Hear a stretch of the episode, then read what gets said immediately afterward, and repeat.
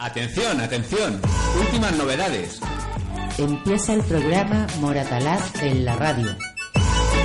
Si quieres participar en nuestro programa Moratalaz en la radio, ponte en contacto con nosotros. Nos encontramos en Twitter, en Facebook como Radio Moratalaz. O puedes mandarnos un correo electrónico a info.radiomoratalaz@gmail.com. Escucha y participa en Moratalaz en la radio. Empezamos nuestro programa de Moratalaz en la radio, nuestro cuarto programa. Hoy estamos a cargo de la conducción, otra vez Ana y Josefina, y como siempre Juanma en la ayuda técnica. Hola Ana, ¿qué tal? Hola Josefina, qué rápido pasa el tiempo, ¿eh? Parece que fue ayer cuando hicimos nuestro primer programa y ya llevamos 4 y despedimos un poco la temporada. Y me acuerdo los nervios que teníamos aquella vez, ¿te acuerdas? Así es, pero bueno, ya vamos poquito a poquito soltándonos poquito a poco y ya hoy es nuestro último programa de este año. Vamos a dar un poco la bienvenida a la Navidad y a despedir este año con un programa súper completo y muy especial. Cuéntanos, Josefina, ¿qué temas vamos a tratar hoy en Moratalaz en la radio? Tenemos un programa repleto de cultura. Vamos a hablar de un espectáculo de teatro que se llama Mimi y que llega el próximo martes 17 de diciembre al Centro Cultural El Torito. Y también vamos a entrevistar a una gran cantante muy vinculada a Moratalaz, comprometida con la interculturalidad y con el feminismo. Se trata de la Jose. Eso es, pero antes de darle la bienvenida a la Jose, vamos a disfrutar de una canción preciosa de su primer disco, La Espiral, y vamos a escuchar la canción La Carita Lava.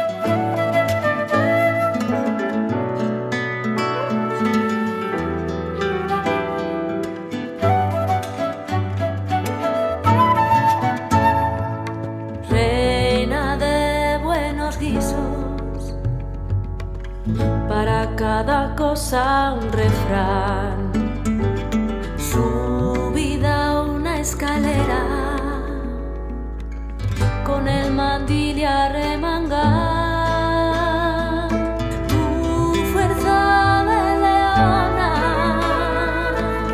paciencia de mar, calma, desenredando los nudos de mis muñecas mal peinadas.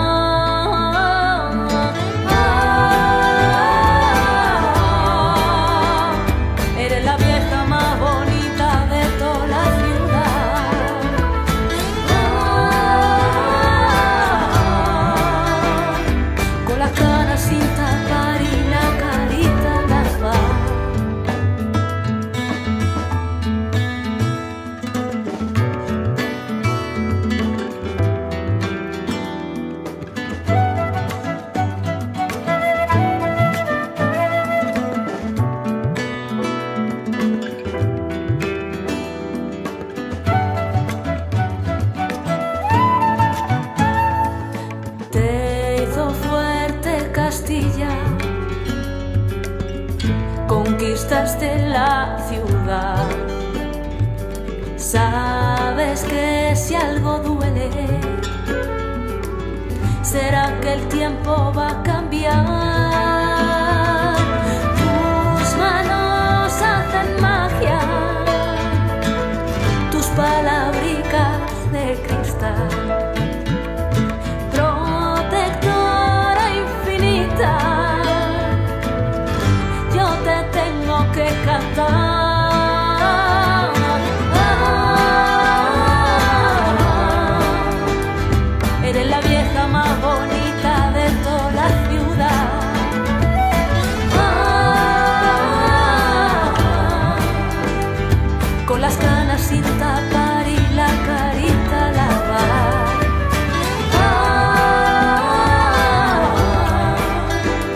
Eres la abuela más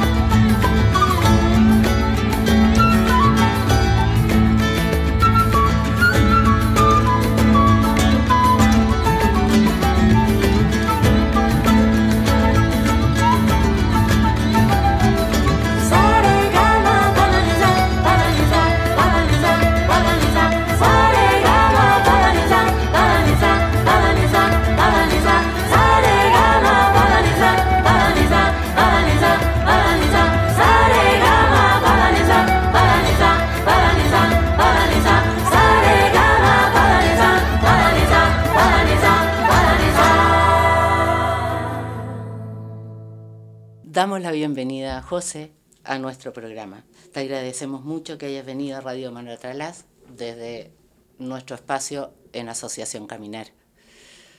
Muchas gracias, Tocaya. Encantada de estar aquí. Acabamos de escuchar justamente una canción muy bonita, La Carita Lava, que la dedicas a tu abuela. Sí. La verdad que emociona muchísimo, transmite muchísimo amor, ¿no? Cuéntanos un poquito qué querías transmitir y cómo...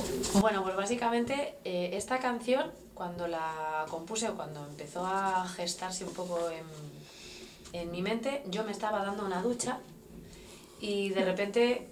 me vino la imagen de mi abuela, pues estaba así canturreando en la ducha, me vino la imagen de mi abuela y me salió la letra así como del tirón, como una especie de necesidad pues de agradecerle, de homenajearla, de agradecerle en vida todo lo que ha hecho por mí y de, bueno, si de alguna manera pues nace del amor que siento por ella, claro. Entonces, pues me alegra que la canción transpire eso, respire eso, porque sí, fue la intención. Que se transmite eso, ¿no? Como mucha admiración y mucho amor. Sí, muy bonita. Sí, sí. Ella estará súper orgullosa, ¿no? Uy, ella presume un montón de que tiene una canción por ahí y además un videoclip que sale ella también de protagonista, que de hecho lo que acabamos de escuchar al final del tema son unas palabras que dirige ella en el videoclip a la cámara, ¿no? Como diciendo, pues, lo contenta que está ella con todo esto. Orgullosa y que está. Sí. ¿Cómo nace la José como artista? ¡Wow! ¡Qué pregunta! Fíjate que he hecho entrevistas en la radio, nunca me habían hecho esa pregunta. ¿Cómo nace la José como artista? Yo te diría más bien que cómo nace la José como persona, porque la artista es la persona y la persona es la artista, o eso un poco siento yo. Sí, sí. No, afortunadamente no encuentro una frontera entre la persona y la artista. Creo que soy ante todo una persona que bueno, necesita o intenta expresar a través de palabras y de música lo que piensa, lo que siente, y la José es un poco el nombre que recibo en casa, o sea, no es un nombre artístico buscado, ¿no? Sino es como se refieren a mí mi mamá, mi abuela en casa, la José ha comido, la José no ha comido, la José ha ido, la José ha venido, entonces es el nombre de estar por casa, realmente. Y luego también en una de tus presentaciones en redes sociales decías que te sentías una trabajadora social vocacional y que te entendías la expresión artística en general y la música en concreto como una herramienta de aprendizaje, de crecimiento, de curación psicológica y social. ¿Cómo logras combinar ambos campos, el de lo social con la música? Bueno, he tenido siempre la sensación desde el ejercicio del trabajo social, que es, la carrera que yo estudié hace muchos años. Pasé otro montón de años ejerciendo la labor social en una ONG con población migrante aquí en Madrid, y de alguna manera las letras y muchas de las cosas que yo escribía para las canciones venían un poco nutriéndose de la realidad social y humana con la que yo vivía y trabajaba diariamente. Entonces ya desde ese punto de conexión para mí estaba unida una cosa con la otra. Luego, poco a poco, en el transcurso de los años, he tenido la oportunidad, la maravillosa oportunidad de impartir algún taller para determinados grupos sociales, pues yo qué sé, taller de empoderamiento para mujeres a través de la voz, o construcción de una canción y una letra que habla del barrio, que la construimos pues con los chavales de una ludoteca, hablando un poco de su realidad, su vivencia en su barrio. Lo he podido hacer aquí en Madrid y fuera en otros lugares, en algunos viajes que he hecho. Por ejemplo, hace años estuve en Colombia y anduve por allí también pues componiendo letras de empoderamiento para un grupo de mujeres campesinas. Estuve trabajando con unos chavales en un distrito, digamos, bastante humilde, allá a las afueras de Cali. Y bueno, estos chavales vivían un poco la música y en concreto el rap, que era lo que más les molaba a ellos, como una manera de abstraerse de una realidad social y económica muy muy dura en la que vivían.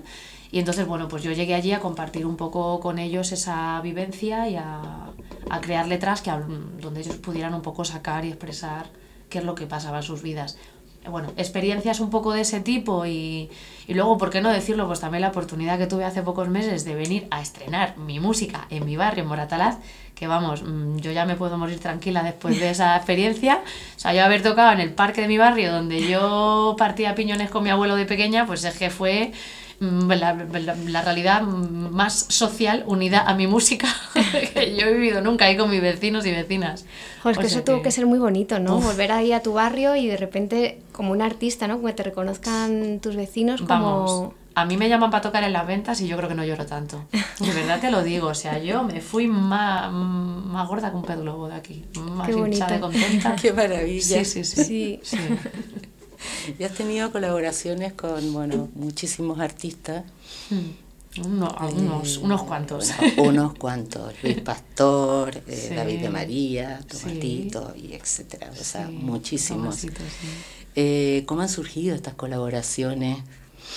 Pues muchas veces son tropezones, me refiero que a veces son cosas un poco casuales, otras veces sí que ha habido una intención explícita. Cuando he sido yo la que he llamado a colaborar, por ejemplo, en un concierto a Luis Pastor, pues le he dicho, Luis, me apetece mucho que estés aquí, y Luis ha dicho sí, con una tremenda generosidad y con un pecho y un corazón abierto como el que él tiene. Pues eso ha sido buscado, ¿no? Claro. Pero luego, por ejemplo, pues conocer a David de María, pues ha sido un tropezón. Yo lo he conocido a través de otro músico, de Víctor Iniesta, con el tremendo guitarrista con el que yo grabé mi primer disco. Me presenta David de María, a David de María le cae en gracia mi voz y me dice, niña, grábate los coros en mi disco. Yo digo, David, encantada de la vida. Y bueno, pues así surgió un poco de tropezón. De estas casualidades, ¿no? Que de repente... Sí, conexiones, gente en común y bueno, pues acercas universos sonoros y la cosa encaja, gusta por ambas partes y... Sí, y apetece, ¿no? Compartir. Hemos estado escuchando y encaja totalmente. Y además que se enriquece mucho, ¿no? Cuando, porque también tu estilo un poco es como mucha mezcla, ¿no? Porque aparte de Espiral, también, por ejemplo, has grabado Zagala, que es un disco compuesto por canciones tradicionales. También has hecho espectáculos como el de La Bella Durmiente a la Moza Despierta, que mezclabas también música, poesía, danza, graffiti... Y luego también el espectáculo de Ley Lunar, donde mezclas también música flamenca con árabe. Eso es. La verdad que no sé si se puede definir, ¿cómo te gusta definir tu estilo? Pues me cuesta un montón definirlo, cada vez que hay que pedir alguna subvención no sé en qué casilla ponerme, es un lío, porque es verdad que me gustan muchas cosas diferentes y para mí esto es maravilloso, pero para pedir una subvención es un problema tremendo, porque nunca sabes si eres cantautora, si eres flamenca, si eres soulera, si eres popera o porompopera. Yo soy pues un poco de cada, supongo que depende del momento, pero sí. Bueno, bromas aparte, me gusta mucho el diálogo entre las culturas y entre los estilos. Me gusta el mestizaje porque de alguna manera yo también me siento y me sé mestiza. Entonces hago lo que sé hacer y lo que soy, que es mezclar. Claro, y por eso también encajas también con otros artistas, ¿no? Porque al final se juntan como diferentes estilos o formas de crear y queda también muy bonito, ¿no? Como esa mezcla... Posiblemente tenga que ver, Ana. Sí. ¿En qué te inspiras en hacer tu música? Bueno, ya nos contabas en Carita Lavada que había sido pero el flash de la abuela, digamos, sí, ¿no? Total, en ese momento. En general en vivencias, ¿no? Sí, sobre todo a la hora de escribir letras, tiene que ver mucho con vivencias, con necesidades también. Yo entiendo que hay músicos y compositores a los que no les gusta tirar de la necesidad personal a la hora de escribir. A mí me pasa al revés, porque probablemente para mí la música y la escritura es una terapia, una catarsis, una forma de exorcizar. Gracias, no me sale este bonito verbo, que lo uso poco. Como no he visto la peli de la niña del exorcista, pues no lo conjugo bien. Sí que es un poco terapéutico. Entonces hay momentos de cabreo, momentos de tristeza, momentos de alegría, momentos en los que la emoción o la necesidad rebasa y entonces eso como que culmina en una expresión, pues en este caso en forma de palabras y de música. Es mucho desde la necesidad. En los últimos años, como estoy un poco en el proceso vital de saberme mujer, de empoderarme como mujer, de aprender a quererme mejor, de aprender a estar en pareja también de una manera más sana, ¿no? Que pienso que es algo que nos ocurre a muchas personas, pero sobre todo a muchas mujeres hoy en día, que repensamos nuestros papeles, nuestras formas de ser tratadas y de operar en relación con el otro, ¿no? ¿Desde qué sitio? Pues como esto es algo que me atraviesa vitalmente, aparecen las canciones. Entonces nacen temas que me dicen, jo, qué pesada, todo el rato feminismo, digo, qué pesada o qué no pesada, es que es lo que estoy viviendo, entonces es de lo que hablo, porque no puedo hablar de lo que no conozco. Exacto. Y esto es lo que a mí me está pasando, lo que me está pasando es que me da por culo, con perdón, volver a casa mirando para todas partes por si viene alguien a agredirme. Entonces escribo sobre esto, que es lo que me está pasando ahora por la cabeza, ¿no? Sí, de hecho, la última canción que has presentado, que es hace unos meses, es la de Muévete, que habla un poco también sobre este tema, sobre el empoderamiento, y bueno, que luego acabaremos con ella y la escucharemos contigo, pero queríamos que nos contaras también cómo va el proceso de la creación del nuevo disco, cómo lo llevas. Sí, pues bueno, he grabado este primer single hace unos meses, presenté el single con el videoclip a finales de septiembre pasado. Y bueno, la verdad es que ha ido bastante bien. Yo creo que, bueno, a mí desde luego me hacía falta sacarlo ya, porque llevaba meses ahí guardado en un cajón y ya me quemaba. Así que yo me quedé satisfecha de compartirlo. Vi que además pues ha tenido bastante buena acogida en las redes sociales y que lo ha visto un montón de gente. Creo que ya va como por 57.000 visualizaciones, que para mí es algo inédito. Es una pasada, bajo mi punto de vista, y entonces eso también me está animando a proseguir el trabajo y a pues ir investigando dónde y cómo puedo seguir grabando más temas. No sé si va a ser un trabajo de sacar de golpe y porrazo 10 temas o voy a ir poco a poco, porque quizás ahora también pues la industria musical ha cambiado y se utiliza mucho esta manera de trabajar, de ir sacando temas poco a poco, irlos publicando poco a poco, ojalá que con la posibilidad de que eso culmine luego en un trabajo discográfico más completo que se pueda presentar, ¿no?, en una gira. Claro. Y hasta que eso sea posible, pues bueno, ir sacando, dosificando poco a poco gotitas y seguir trabajando. Y también, al ser una cosa autoproducida, también es más sencillo de írtelo un poco organizando y financiando, ¿no? Claro. Así que en eso estamos. ¿Y cuál es tu próximo concierto? Pues mi próximo concierto es el miércoles que viene, 18 de diciembre, en la Fundación de Mujeres Entre Dos, que está en la calle Marqués Viudo de Pontejos 4, muy cerquita de la Plaza Mayor. Anda. A las 8 de la tarde voy a estar a dúo con José Luis Montón, que es un maestrazo de la guitarra flamenca, y vamos a estar haciendo pues los temas de Espiral y otro montón de temas nuevos, además del single de Muévete. Estupendo, que, pues a ver si podemos, si os apetece, invitadís a acercarnos, claro. El próximo miércoles a las 8. Eso es, en Fundación Entre Dos. Lo pondremos también por redes para que no se nos olvide. Y bueno, muchísimas gracias por habernos acompañado en el programa de hoy. Nos vamos a despedir con Muévete, pero antes cuéntanos un poquito, que hemos hablado antes de que es un poco sobre el empoderamiento de las mujeres, pero cuéntanos por qué decidiste crear este tipo de canción. Mira, pues esta canción en concreto la creé porque mi expareja, mi última pareja, me daba capones, psicológicamente hablando, todo el rato, porque yo, según él, estaba muy pesada con el tema del feminismo y era una conchuda, me decía él, argentino, de nacimiento. Y entonces yo, ya harta y cansada de esto, de este discurso, y sentí la necesidad de explicarle y de explicaros a todos los hombres de la Tierra por qué hablo del empoderamiento femenino y que esto no es una lucha contra vosotros, sino un llamamiento a una lucha conjunta y compartida que necesitamos todas y todos. Y entonces nació Muévete, que sobre todo es un canto de celebración y alegría, con reivindicación también. Pero fundamentalmente es una celebración y un canto de alegría. Nos estamos moviendo, estamos avanzando a pasos gigantes, queda un montón por hacer, hagámoslo juntos y juntas, compañeros y compañeras. Y eso es lo que quiere decir Muévete. Estupendo.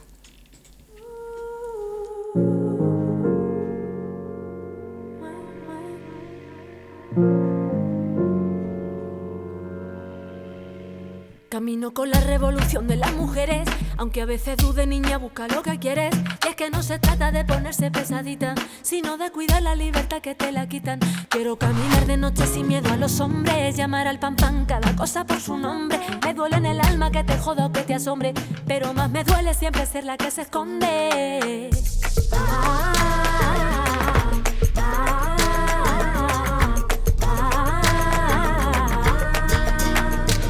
Pretendo estar a todas horas enfadada, tampoco me gusta ser una nena asustada. Que la necesidad de amarme y de ser amada no me alejen de mi centro ni de mi manada. Me siento mujer, materna y poderosa, que puede morder y acariciar todas las cosas, que sabe vestir de espinas y de rosas, quiso a fuego lento una vida más sabrosa.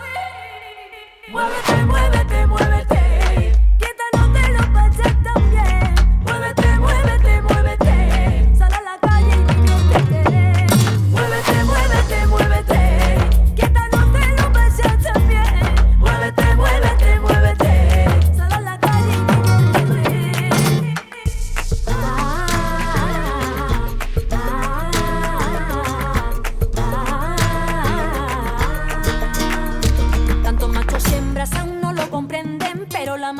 despiertan y se encienden.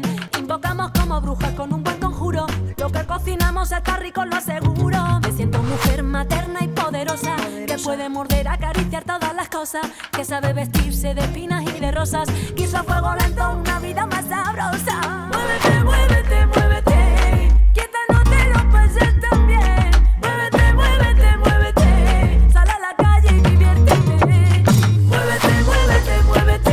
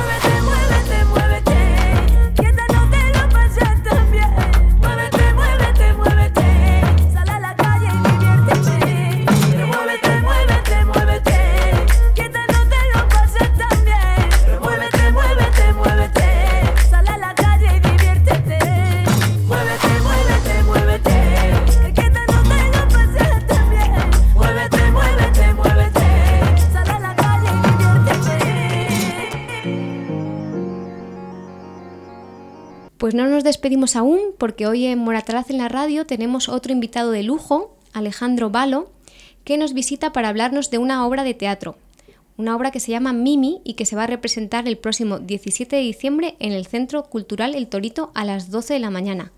Bienvenido, Alejandro. Muchas gracias por acogerme aquí, estoy encantado de estar en vuestra compañía.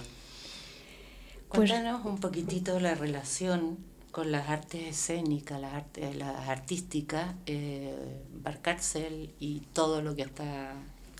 Pues el Instituto Barcárcel es un instituto que tiene mucha relación con la parte de artes, porque lo que se imparte dentro es audiovisual y espectáculo, tanto la parte de iluminación, de sonido, producción, incluso de video DJ. Entonces es... desde mi punto de vista es un hervidero cultural donde no tanto artísticamente, sino la parte de producción, la parte que no se ve. La verdad que... ¿y cómo se llega al Instituto Barcárcel? ¿Cómo llega la compañía La Basal?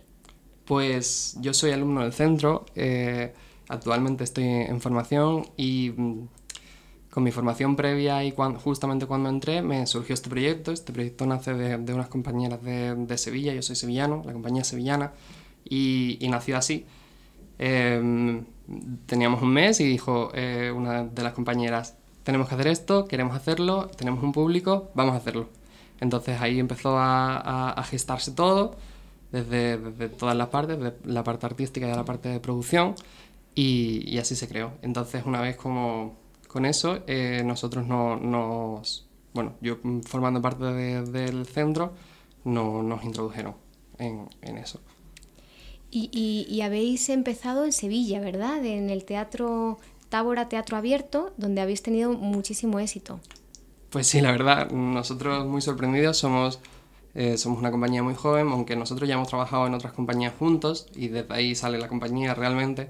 El estreno fue allí, fue el 3 de enero de este año, hace ya casi un año, y fue increíble porque hicimos pleno. Nosotros pensábamos que en Navidad en Sevilla no iba a haber nadie de cultura, porque aquí en Madrid hay una realidad de cultura que ya nos gustaría a nosotros tener en Andalucía, y sobre todo en Sevilla, y aunque ahora está en auge, nosotros no nos creíamos ese lleno. ¿Por qué habéis elegido el espectáculo Mimi para que sea representado en el Centro Cultural El Torito? Pues era una de las prácticas que teníamos que hacer, y pensábamos que podía cuadrar perfectamente con el barrio. Las funciones a las 12 de la mañana, entonces ahora en esa hora el público que puede más visitarnos es un público más amplio, en el sentido de familiares y demás, no tanto de escolar. Entonces pensábamos que es un espectáculo multidisciplinar y podíamos enganchar ahí al público. Sí, justamente eso habíamos también leído, ¿no? Que era una obra muy multidisciplinar donde se combina música en directo, danza e interpretación. No sé si nos puedes explicar un poquito más qué nos vamos a encontrar en Mini. Muy bien lo que tú has dicho, porque es un espectáculo que lo crea una bailarina y una compositora e intérprete. Ella es actriz, estudia la Resá, y entonces nació así. A mí se me da bien esto, y queremos juntarlos, porque pensamos que desde La Basal es una compañía que se impulsa a través de... Queremos hacer cosas diferentes, cosas que atraigan al público y cosas que puedan unirse. Por ejemplo, tenemos ahora unas nuevas producciones, pero justamente con Mimi queríamos que llegásemos a todo el público. ¿Tienen pensado, aparte de la del Centro Cultural, hacer otras? Tenemos más funciones programadas. Curiosamente en Madrid no. Tenemos programado otras 2 funciones en Sevilla y una en Huelva, pero principalmente en Madrid es nuestra forma de introducirnos y a ver si podemos contactar con programadores que vean el proyecto y que prueben a ver si les gusta. Entonces allí ya podemos mover más. ¿Hacia qué tipo de público, aunque ya más o menos lo contestaste un poco antes en nuestra pregunta, hacia qué tipo de público va dirigida la obra? Pues nosotros como espectáculo, es un espectáculo de arte contemporánea y huimos mucho del arte contemporáneo. No de cómo se crea ni cómo se expresa, sino cómo se recibe.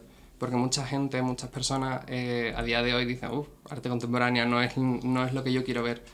Pero nos establecemos en un público muy amplio, sobre todo de 12 a todas las edades, y así. Pues nos vamos a despedir con una recomendación de un espectador que ha visto Mimi y que decía lo siguiente: hace mucho tiempo que no veía una obra que me tocara tanto. La puesta en escena y la música son impresionantes e innovadoras, y el monólogo es la esencia de la vida. Te deja sin palabras.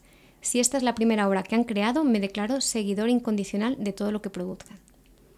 La verdad que dan ganas de ir a verlo, ¿eh? Porque con estas palabras... Sí, la verdad que tuvimos una aceptación increíble. Muchísimas gracias. Qué maravilla. Así que ya sabéis, desde aquí animamos a todas las personas que nos escuchan a que se acerquen el próximo martes 17 de diciembre al Centro Cultural El Torito a las 12 de la mañana para disfrutar Mimi. Y bueno, nos vamos a despedir con una composición que ya está sonando un poquito por el fondo, que nos gustaría que Alejandro nos introdujeras y nos presentaras un poquito la canción, que se llama Miedo, y nos contaras un poquito por qué habéis elegido esta canción. Pues Mimi es un ciclo de una mujer realmente que se divide en 2 partes, y este justamente es el momento en que toda la sociedad pone todas tus presiones encima tuya, y básicamente la canción habla así. Esta es la instrumental. Si quieren ver la parte con voz, que vengan al espectáculo y que disfruten, y eso. Estupendo, pues nos despedimos con esta canción.